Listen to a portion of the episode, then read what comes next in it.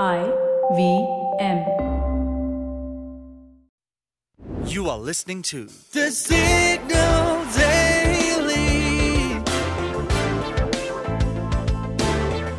brought to you by Front Page Studios.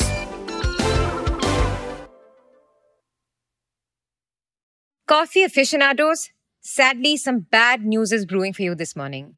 Climate change is coming for your coffee. A BBC report suggests that due to the world heating up, coffee plantations are taking a hit from diseases, droughts, and unfavorable growing conditions. This has also caused the price of coffee to double over the past two years, largely due to droughts and frosts in Brazil, which is the world's biggest coffee producer.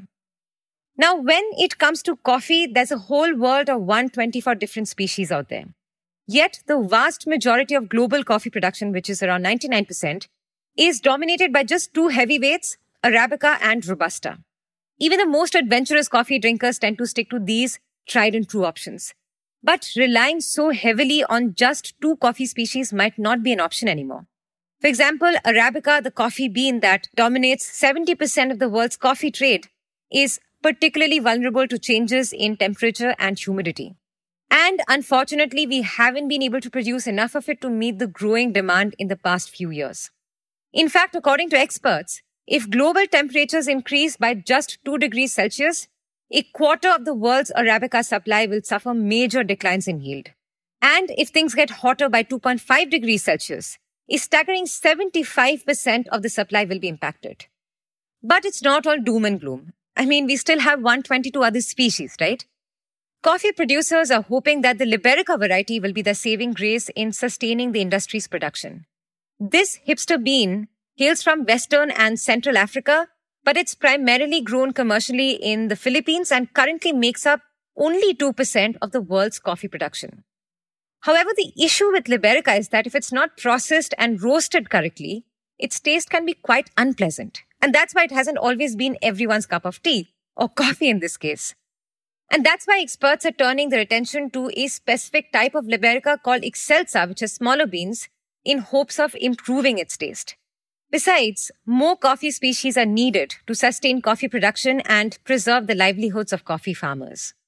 For example, in Ethiopia, coffee constitutes a quarter of the country's total exports.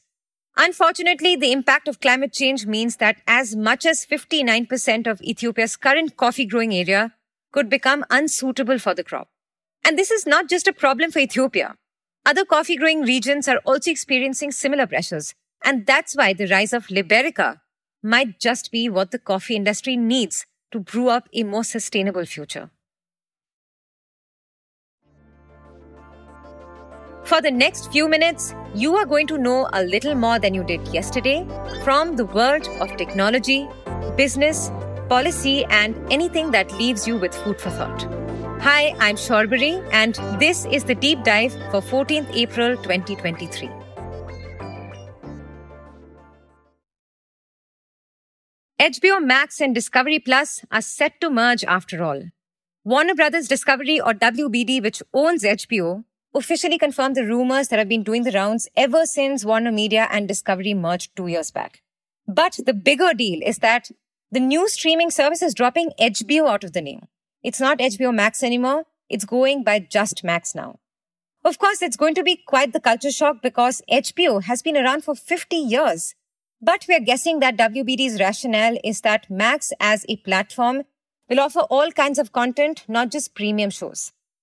Anyway, along with the rechristening came other announcements on upcoming shows and projects for Max.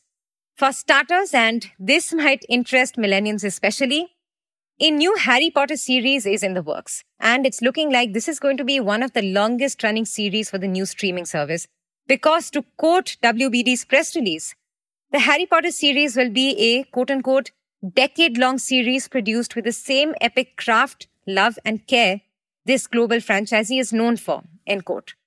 But don't expect the same cast. What could also rake some controversy in this is the fact that J.K. Rowling, the book's author who has lost some of her fan following over her transphobic comments, will be among the show's executive producers.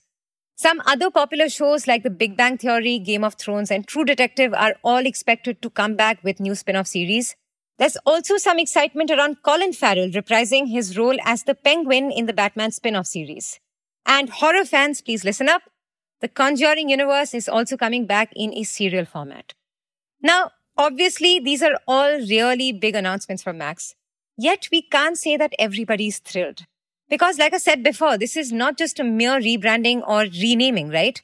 For fans, this right here is the death of a beloved, classy 50 year old brand. And you know, perhaps people's displeasure on this rebranding isn't just coming out of nowhere. Because with successful shows like Succession or True Detective or Euphoria, Chernobyl, The Wire, or even the vintage favorites like The Sopranos, Six Feet Under, and others, the HBO catalog clearly etches out a personality that stands out from other television networks and streaming services. Now, of course, all these shows are going to be available in Max, but the issue here is a personality clash. As an Envity report puts it, the new combined streaming service will be bringing together classic HBO series like The Sopranos and Succession with Discovery's reality TV series like Dr. Pimple Popper and Fixer Upper. No shade, but you get the point that they're making, right? Now, moving on to price tiers. From what we know, Max is going to cost between $9.99 to $19.99 per month, depending on whether you pick the ad free version or not. So, not exactly cheap. But there's a lot of pressure on David Zaslav, the CEO of WBD, to make it work. Because obviously, Max is going to be competing with the likes of Netflix and Disney. But what could become a concern is that amid recession fears, people are trimming their entertainment related expenditures which includes streaming subscriptions as well. According to Morning Consult Economic Intelligence, which surveys consumer patterns, between February 2022 and February 2023, recreation or entertainment was among the categories with the sharpest year over year decline in spending as consumers faced elevated price growth. And that does tally with the fact that streaming companies have been witnessing a low period with subscriber count going down along with profits. It's also making investors question if the streaming boom is over. Will all these factors dampen Max's entry or will the merged content maximize its viewership?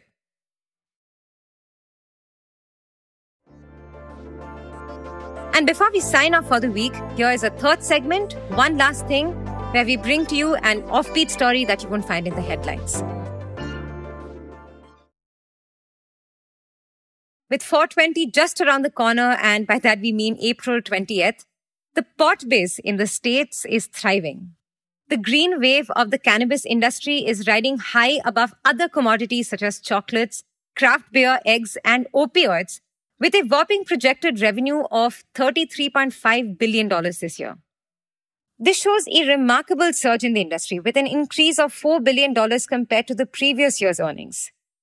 MJ Biz, a B2B industry resource, states that marijuana alone injected about $90 billion overall into the US economy and ignited more than 500,000 jobs in the process.